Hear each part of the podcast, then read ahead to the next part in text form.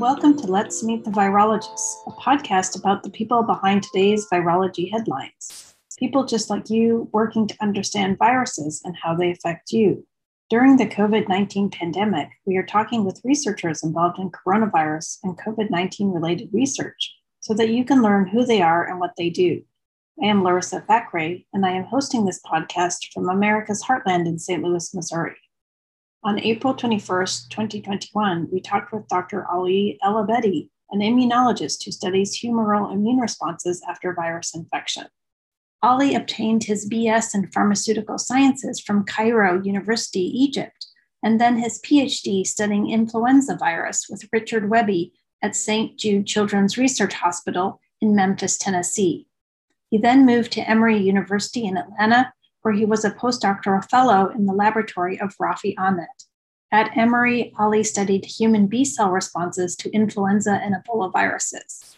In 2017, Ali joined the Department of Pathology and Immunology at Washington University School of Medicine, where his lab continues to study B cell responses to influenza virus and now SARS CoV 2. In 2021, he was promoted to an associate professor happy to have you with us today. Um, why don't you tell us about yourself? How did you become interested in virology and immunology? Well, thanks for having me. Uh, so I this actually goes back to um, when I was an undergrad in pharmacy school in Egypt in Cairo University. This was uh, it specifically actually I was in my third year uh, at the time. It was uh, probably 2001 2002 and at the time we had uh, it actually was a pharmacy school so there wasn't much going on in terms of teaching the microbiology immunology. We had we had one course in microbiology and then there was another one uh, about immunology. Actually immunology didn't have a course by itself. It was part of of uh, like a microbial pathogenesis and immunology. And at the time, I, I remember that was uh, the first lecture that we had actually about immunology. I was uh, I was like uh, I don't know what would be the expression for it. I was like done. This is it, and that, that's that's I was fascinating from the first moment, and I just was I started like uh, you know, and it's really uh, when you go to a foreign school, especially in Cairo and probably it's a lot of material to cover lots of organic chemistry, lots of inorganic chemistry, lots of all kinds of chemistry, pharmaceuticals, formulation, and all of that, and pharmaceutics. Oh my god! And it's a lot of material, so it's you barely have time to actually do anything outside of your course material.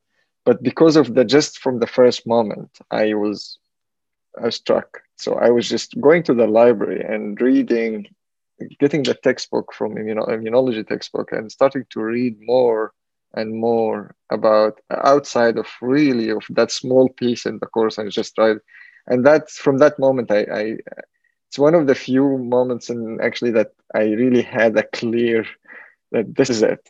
Uh, I'm, I'm, I'm not even going anywhere else. I'm going to continue on this. And that was the time. And i, I continued for that. Um, i even after i finished the pharmacy school so in, in the way it works in Egypt is, or at least in that system, education system, that you have actually you can be uh, when uh, once you graduate and you have a relatively high GPA, kind of uh, you you are offered to be an, an assistant, teaching assistant in the same school, uh, and this is usually offered for the top maybe uh, top 10, 20 students and then um, and then you uh, they allow you to pick depends on you know your rank is which department you would like to.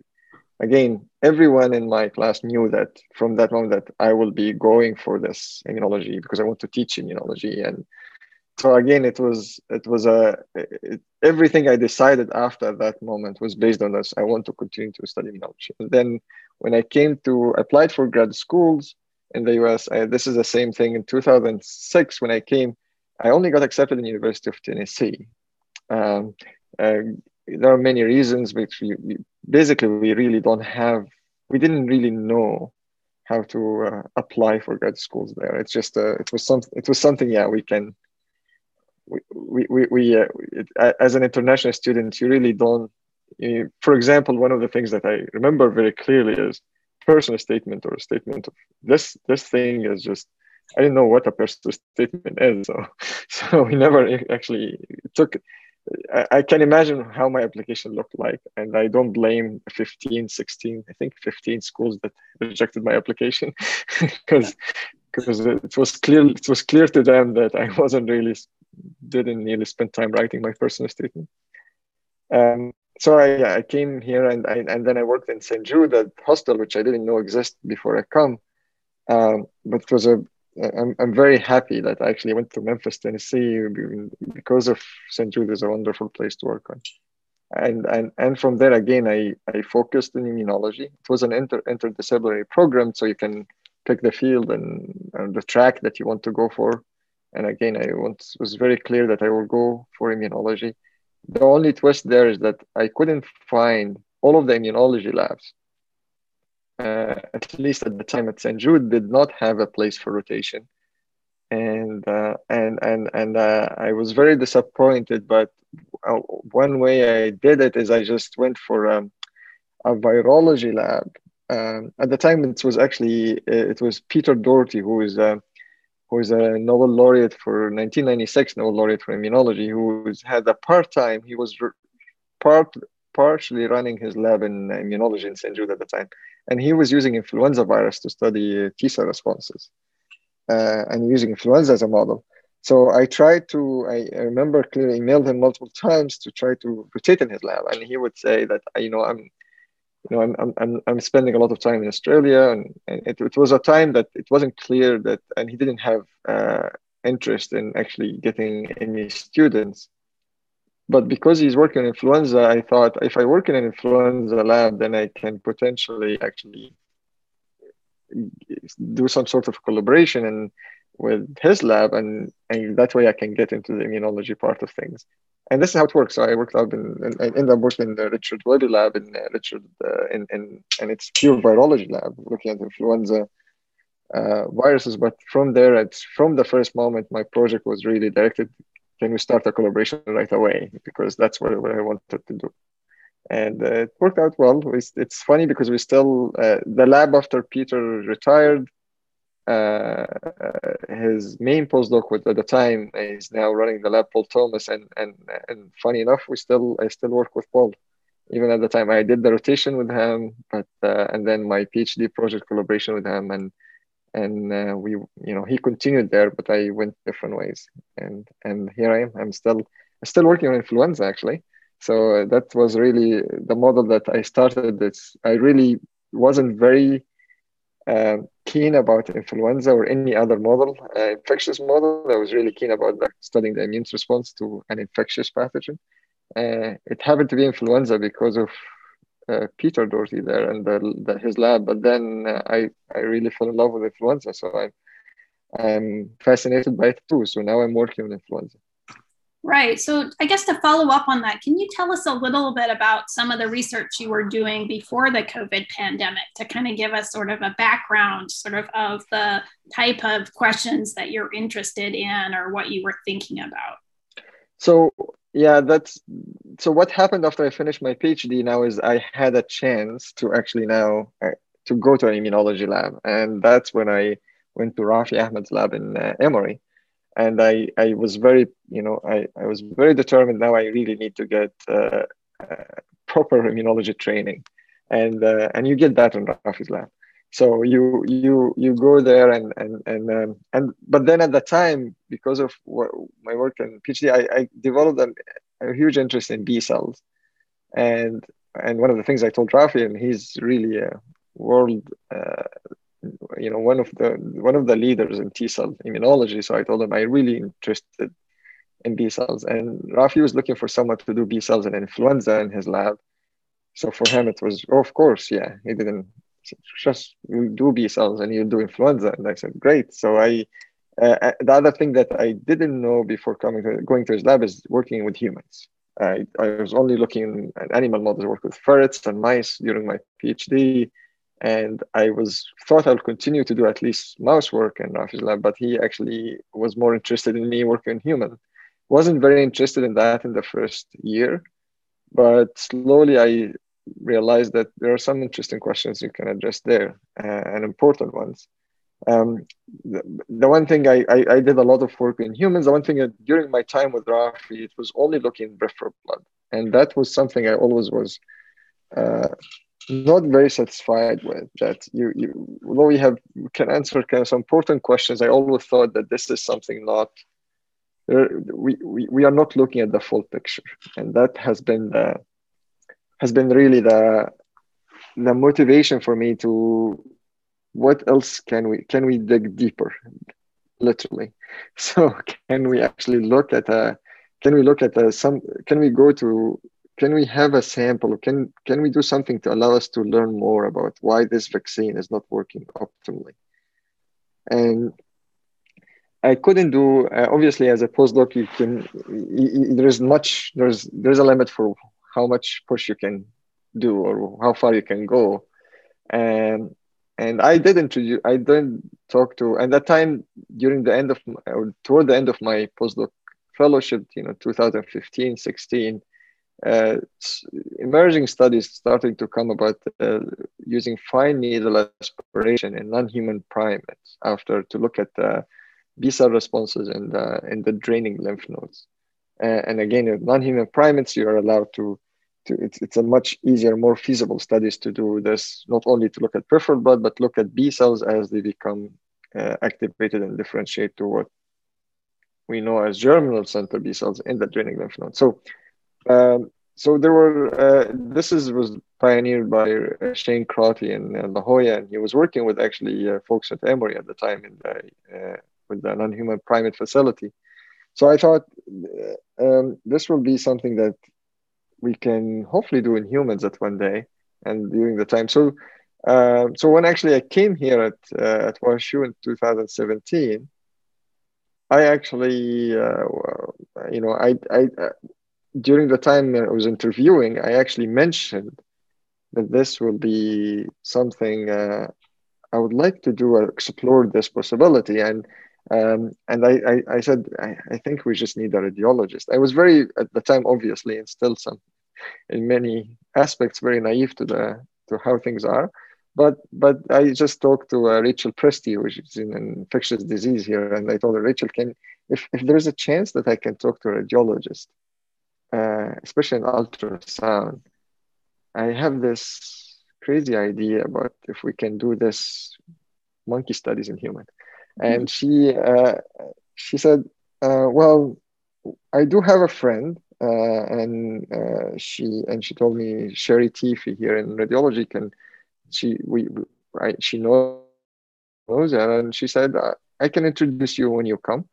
Um, so I thought, okay, that's great. So I thought we will just uh, there's a chance, there's a potential. So I when I came for my just probably my first week here, I actually met with Sherry and Rachel, and I said, "Here's what I think.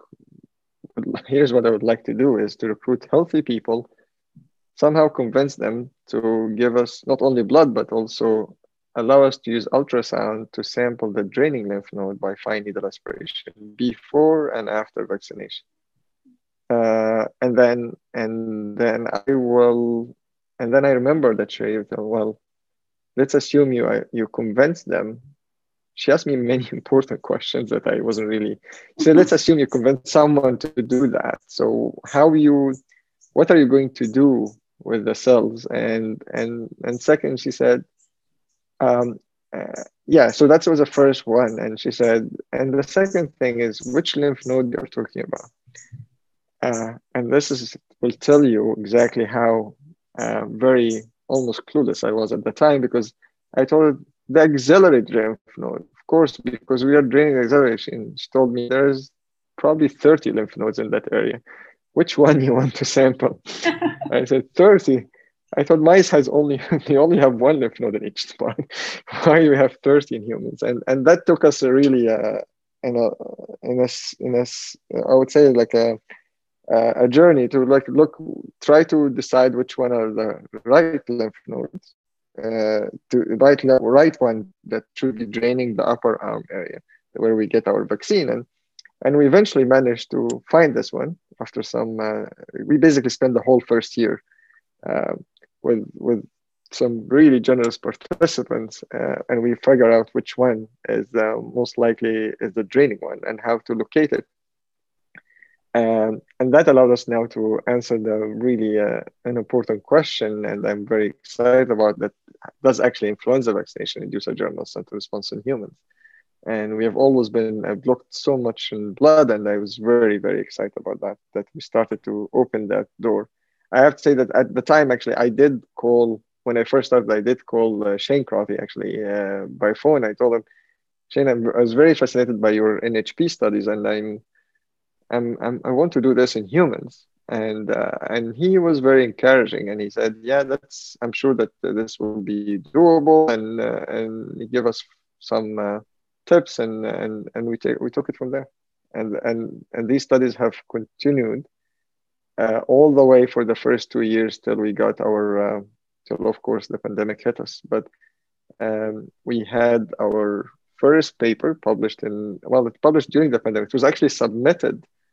That first paper describing our approach and the first results were submitted on March 2nd, mm. 2020. 20. So it was actually a week before the things start to we start to get the hint that this is going to be a shutdown. And and that's when I submitted the paper. We did not realize that this is going to be going that far. I always, Uh, and this is a true story, and many people here at you know that that I've always resisted to because I was very excited at the time with our influenza results and the potential to and the directions that we can go from here. So for me, in my mind, this is a short outbreak. COVID is going to be a short outbreak, should not change anything. And I resisted that for for maybe you know at least for the second half of February or pro, and I, I, well for the whole February I was living in denial basically. I I think and inside and, deep in myself I knew that this is not going away like what I think it is but I was trying to convince myself. At that time, I was really consumed to finishing our paper and submitted. And once the paper submitted, I was felt more relieved. But then I we started quickly seeing the the scale, and this is not this is not going to go away easily. So um, the advantages, and we can discuss that, is really uh, the what I always say. I was a bit disappointed by the shutdown and, and our termination of all our flu studies and everything has to be discontinued. But eventually I was very disappointed for some time and, and, and but then I started to realize the opportunities that uh, at least scientific, but also um, uh, and yeah, the scientific opportunities that COVID brought for us and, and what kind of new studies we can do further up on that. So, since you were set up to essentially look at this draining lymph node, how have you used that now to look at infection or vaccination um, in, in the pandemic with COVID? Yeah, so that's that's what we have. That that's exactly what helped us that we we were basically set for a vaccination setup. So infection, the draining lymph nodes are, especially for respiratory pathogens, these are in the uh, peribronchial peribronchial lymph nodes, or uh, basically it's they are in the lung, and it's hard for us to access. I I definitely inquired about that, and we, we basically I was told there's some it is doable. There's some degree of risk in it yeah. Uh, that I'm not sure was really worth it at that time, uh, or the questions were really weren't that degree of risk that to to to, to sample using the same uh, lymph node, uh, ultrasound guided lymph node aspiration with needle to actually sample these nodes in the lung during a, a bronchoscopy procedure. So I thought, okay, no, this is infection was hard. So infection was we did the same. Uh, we looked like everyone else. We looked at the immune response in blood in patients. We were actually behind in Missouri, so we didn't get really patient sample stuffing. Significant started in April, although other places, you know, on the coast, New York and Washington State started in February. So we are a bit behind in that. So uh, uh, we, we there are already some data coming out at that time we are starting to get our samples. Um, but yeah, but when the vaccine became available, um, we really had the setup because it was giving intramuscular in the upper arm, same as in flu. So we had the whole setup really ready to go. And we, the, the whole team was uh, very basically poised to to to jump on it and we did and we did actually did very um, we started asking the again the same important question simple ones that we have uh, what kind of uh, how, how robust the response is uh, we, everyone can look in blood and look at the serum antibody titers but are we, what's happening in the germinal center? And and and actually the, the influenza now the influenza setup helped us in many ways because now we actually can appreciate influenza acts here as a control uh, uh, because we can see how with a, a very mild immunization like influenza uh, how, what's the difference? It provide like almost a scale for how robust the response after uh, after this the, at least the mRNA based vaccines that the ones that are available now. So the the reaction was really robust. I remember uh, Sherry uh, really mentioning that the lymph nodes are really different. And when I tried to you know to ask what how different she said you know they are just very big and juicy. And that was the expression. They are just really and uh, and then you start reading uh, reports in cnn and other news outlets that this is really um, uh, some people are actually having can feel the lymph nodes. And they said well great. This makes sense. They are great. They are big. Yeah yeah that actually happened to me. Yeah i didn't have any of the on the second shot i didn't have any other symptoms but what i actually felt was twinging of the lymph nodes in my armpit. It was quite it was i've never actually felt that for a vaccine before. Yeah, so it, in that case, we probably didn't need ultrasound, but but we did use ultrasound still, and we uh, we we had uh, we did this in our healthcare workers. We did our first uh, study, and and and um, and and this is under revision now. We have, and we looked at the. I mean, it's you can tell the germinal centers are just uh, massively expanding in those uh, lymph nodes, and then we see something that we didn't even see. Is we see like multiple nodes involved uh, in flu, if we get one node, we are really excited, very happy. And if flu, if we get one node for one time point, we are very, very excited. Uh, for here, it's like uh, we are like spoiled by riches, like what we just with so much responses and multiple lymph nodes, and and to the extent that you know you think uh, you would ex- to the extent that I want them to calm down so I can actually now focus on on finishing up the story instead of having this open ended. How when this actually still now till now after vaccination, people are vaccinated in uh, in December, and germinal center is still ongoing. so I'm not sure how long it will be going. I'm, I'm it will be it's exciting. Just at certain point you think, okay, let's wrap it up. so I guess what does that mean if you have such an active germinal cell response for like the quantity of the B cell response or T cell response or the, the I guess the quality in a way of that yeah. response? What does it mean to have a very active germinal cell response? So that's a great question. So I, I guess we we we can go from the beginning as we know that if germinal centers are really important for not only making the uh, which is the most famous part, is introducing mutations in the B cells, uh, uh, or where B cells acquire mutations to actually refine their binding. Basically, we are making the cells better binders, and and this is through a, a really a competition almost uh, between the cells and each other, and and the ones that the best binder ones usually win. Uh, at least uh, that's the, the dogma at the moment, and those are the ones that we will continue with for the rest of our lives as memory cells, as cells that uh, long-lived cells that uh, secrete antibodies for us. So that's what happens when we get our childhood vaccines. Um, we we get those vaccines, and we, for the most part, we never need uh, any uh, booster immunization for those. And those because we have a beautiful immunization at that time that most likely induced are very robust germinal center that induce these memory cells and memory plasma cells, memory B cells, memory plasma cells that secreted all, uh, that kept us, you know, safe till now. Uh, so a, more, a very robust germinal center means that you have a bigger chance to induce more of those memory cells. More and and and and you have a longer operation of of actually refining the process of refining which cells uh, can uh, the cells that this competition is basically becomes more protracted. And that means that the cells will again theoretically will accumulate more mutations. And that accumulation allows us to be even higher or stronger binding to to the vaccine and to the virus.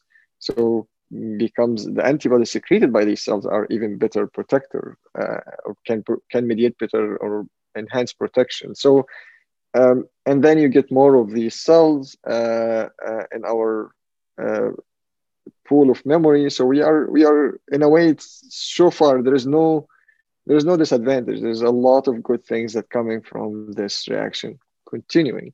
And I, th- I think one of the things that we know that adjuvants which are the materials that we add to vaccines to improve their their uh, immunogenicity and to make them more potent are actually one of the most important part they do is they actually enhance the germinal center reaction and many adjuvants are that's how they they improve vaccines.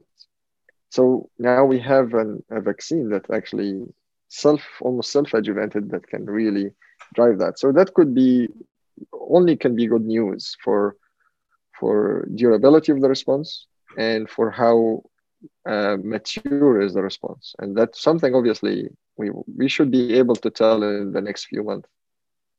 And what about what does this mean for when you have to boost or something like that. So I know people are starting to, I mean, chatter a little bit about antigenic sin and if we have to then come in with booster uh, vaccines that basically are covering, new variants or what have you. Um, what does it mean if we have like really good germinal centers um, when we actually have sort of this another another viral um, vaccine against another viral strain? Yeah, so that's that's a that's the a really where the flu vaccinologist, immunologist, and influenza people has been in really immersed for the last uh, probably starting from the late 40s uh, or actually early 40s when they realized so the virus was first isolated in 1933 and then we thought we have a vaccine in the in, in the late 30s and the vaccine was working great. It was based on formalin activation of eggs of the virus that was grown in eggs. So it wasn't the, the cleanest but but it worked at the time.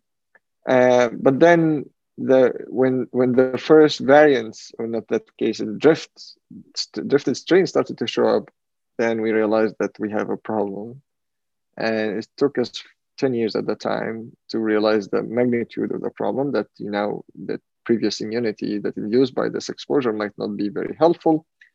At the time, uh, uh, Tony Francis, who was uh, an epidemiologist, very insightful epidemiologist at the time, came up with looking at you know uh, the the responses to infection uh, in in uh, across the multiple individuals over time, uh, but across different age groups, and linking that to to what was the most at the time there were only a few viruses that were really characterized. So he linked that to the what are the first virus that those individuals uh, likely exposed to, and he, he came up with a, really very amazing uh, uh, way and he i guess it's based on his religious upbringing he brought us the term original antigenic sin uh, just because you always respond in his and the point is you always respond to what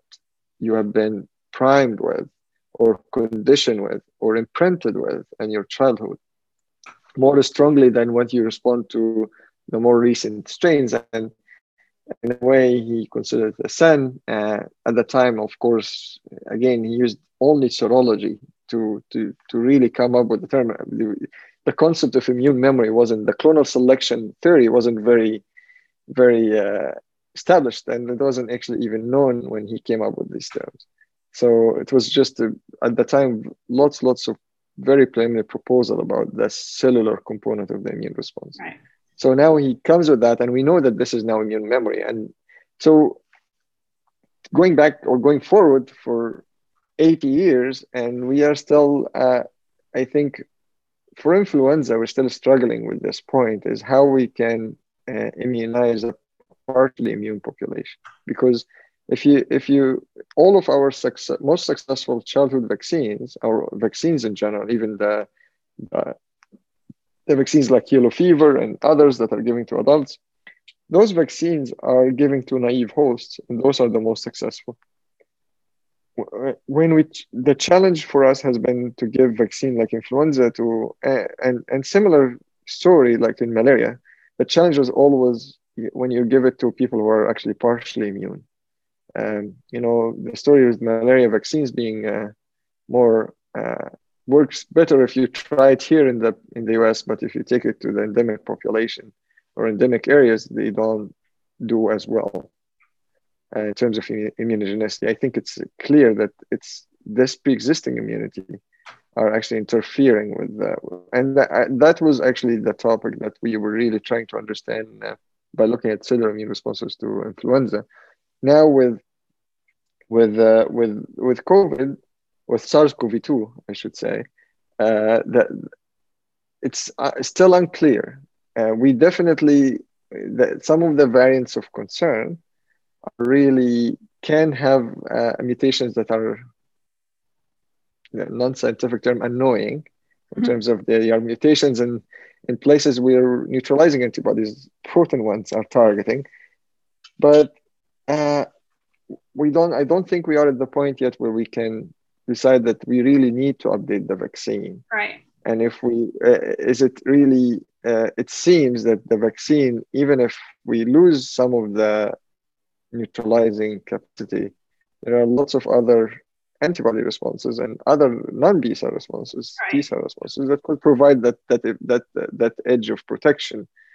Uh, so we could potentially be going for that direction with these viruses that they will mutate, you know, and they will change enough for us now that we have to update the vaccine.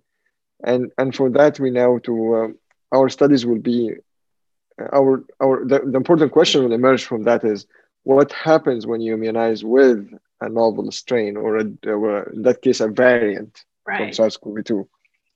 And now the situation will be different because we will have memory cells that have targeted uh, that were again induced by a robust germinal center reaction against uh, the, the first circulating strain, the Washington strain that most of the vaccines are based on.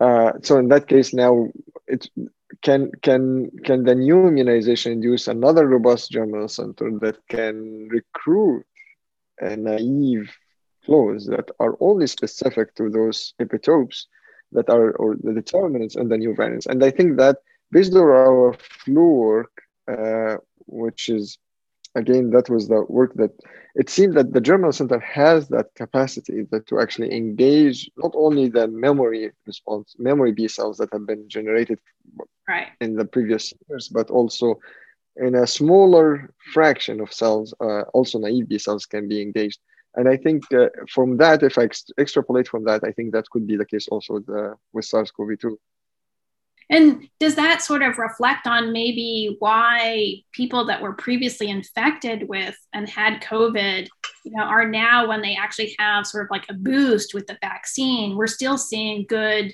immune responses. So I think, you know, there was some fear right at the beginning that potentially if you were naturally infected, um, you would actually not have good immunity, as it were, and that that might even poison, as it were, the, the vaccination later on. But that does, at least in the quantity of the response, that doesn't seem to be happening. I don't know. Do you are you going to do studies on the quality of the response after natural then vaccination, natural infection vaccination? Yeah, so that actually happened by chance in our study that I mentioned because the people, the, the, the first few subjects or participants that we recruited, uh, some of them already had a pre-confirmed, uh, uh, pre, you know, previously confirmed infection. Oh. And, and, and so we didn't really design it this way, but those are healthcare workers, so they were exposed to the, to the early wave. Um, and and and uh, they were also recommended to get the vaccine like everyone else. Right and and then it was very clear when you look at their uh, response to the first dose that these people had the experience. And obviously, they've had mounted, and many, many studies have shown that now they mounted a, a great, great to the first immunization, uh, both quantitatively and qualitatively. Actually, it okay. is a broad response. Uh, there is really no reason to think that that, and again, but but that was most likely a homologous uh, right. uh, boost. So be, there's it's a different part because it's we are giving them the same antigen that that case is giving them in a different form. Right. Um, and and infection remains the gold standard for any immune induction. Really, it's right. it's mild mild virus infection is probably more immunogenic than and better immunogenic than any other any vaccine. Right. And most successful vaccines are actually just uh, live attenuated viruses, right? Right. Okay. Well, cool. That was very interesting. And just to talk a little bit generally as we're finishing up, I mean, how has the you know working on this, but also personally, how has how have you fared in the past year? Um, you know, how has the pandemic mm-hmm. affected you? And then thinking about vaccination and things like that, how do you sort of deal with or talk about vaccination with your friends and your family? Yeah, that's or we can spend another episode about this. uh, that's uh, um, I don't know where to start from. I, uh, so I have I have three children who are in uh, in uh, you know in, in elementary school level, young elementary school level. So uh, that was has by far was extremely challenging. Uh, by by all measure, I never thought you would think that uh, having having a six, seven, or eight year old sit on an iPad for that would be like their dream, uh, which was which probably their dream. It just I don't think that was meant. I think it, it in their mind this was an entertainment. Yeah, yeah, uh, not school. yeah, not not really. It's not associated with knowledge or getting anywhere. So it was a challenge from that part to uh, that was the the first part, especially especially in the uh, starting this, you know, you know, in, the first shock we had like April and last year wasn't really bad. It just August, September, and October and November. This this last fall semester, this this one was really brutal in terms of really adjusting the. Uh, you know learning and adjusting and the changing between going to school and staying at home and trying to adjust uh, our lives. So that's basically and and you know who who is going if who is going to school who's staying at home and and if those who, who for the ones that going to school who's going to pick them up and who's that and they are working full time and then the call that someone tested positive everyone stays home and teacher tested positive and all of yeah we went through a lot i think not only us i'm sure we were all i mean everyone in the same stage went yeah. through a, a, lot i mean i have to be and i'll be frank i mean being that i have flexibility at work helped me uh, and helped our family because yeah. uh, i can i can i don't have to be i'm not doing thankfully i'm not doing the experiments uh, with my hands and thankfully but then I, I can only imagine how hard this was for postdocs or uh, graduate students who had families yeah. and had to go through this. This has been, uh, I you know, I'm just happy I'm not a postdoc with at, at that stage. It just, it just, uh, I mean, I can only imagine. It, it just has been really hard. Yeah. And do you still have family back in Egypt? How was that part of it? Oh, this is uh, you're you're getting to the to the yeah. This is the part that we are still living through. Um, right now actually it's really bad.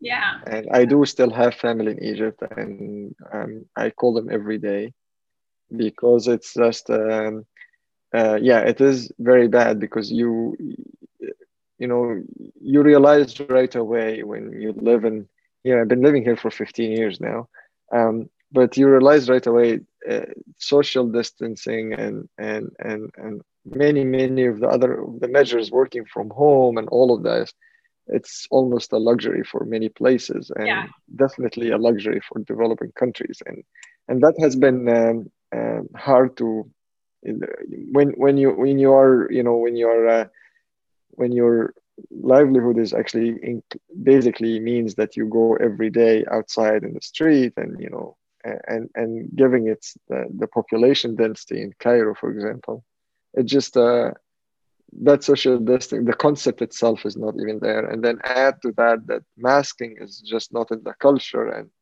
and and and again, still a luxury, and and still the case until now. It's amazing that lots lots of people that it's amazing when you see that even if I'm I've been away for 15 years, I, I have I've known so many people in the last few months that passed away that I've known them personally. I met them. Wow. I, I spent time with them. Some of them are uh, relatives.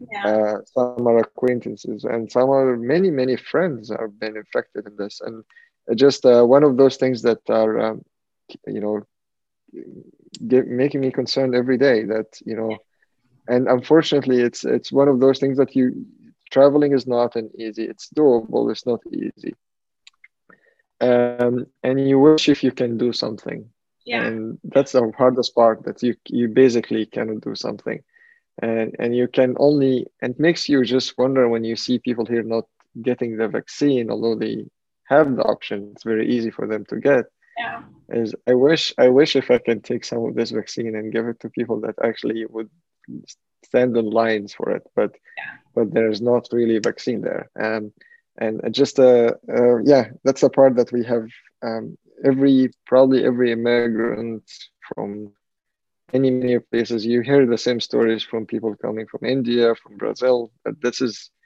it's all all the concern at the moment about home and hoping that at least the wave that they are going through right now that vaccination so far have spared us here in the us yeah yeah. this wave will will go will go and uh, go and without really much more damage than already did. Right, right. Well, thank you very much. It was great talking to you. I'm always interested in your research, and it's it's really cool to see how you were able to, as you say, sort of pivot into the SARS research using this almost a, a established platform that was very timely. You know, right right before the pandemic started. So, thank you very much. Thank you for having me. It was a, it, it was absolute pleasure. Thank you. Ali's work using samples obtained from ultrasound guided fine needle aspiration of draining lymph nodes of human volunteers following their mRNA vaccination against SARS CoV 2 shows that this vaccination drives a robust germinal center reaction and promotes a durable and mature humoral response to SARS CoV 2. This has been Let's Meet the Virologist, a podcast about people who study viruses. This is your host, Larissa Thackray, and thanks for listening. You can find us on Google, Apple, Amazon Music, Spotify, and other podcasts or at lmtv.podbean.com.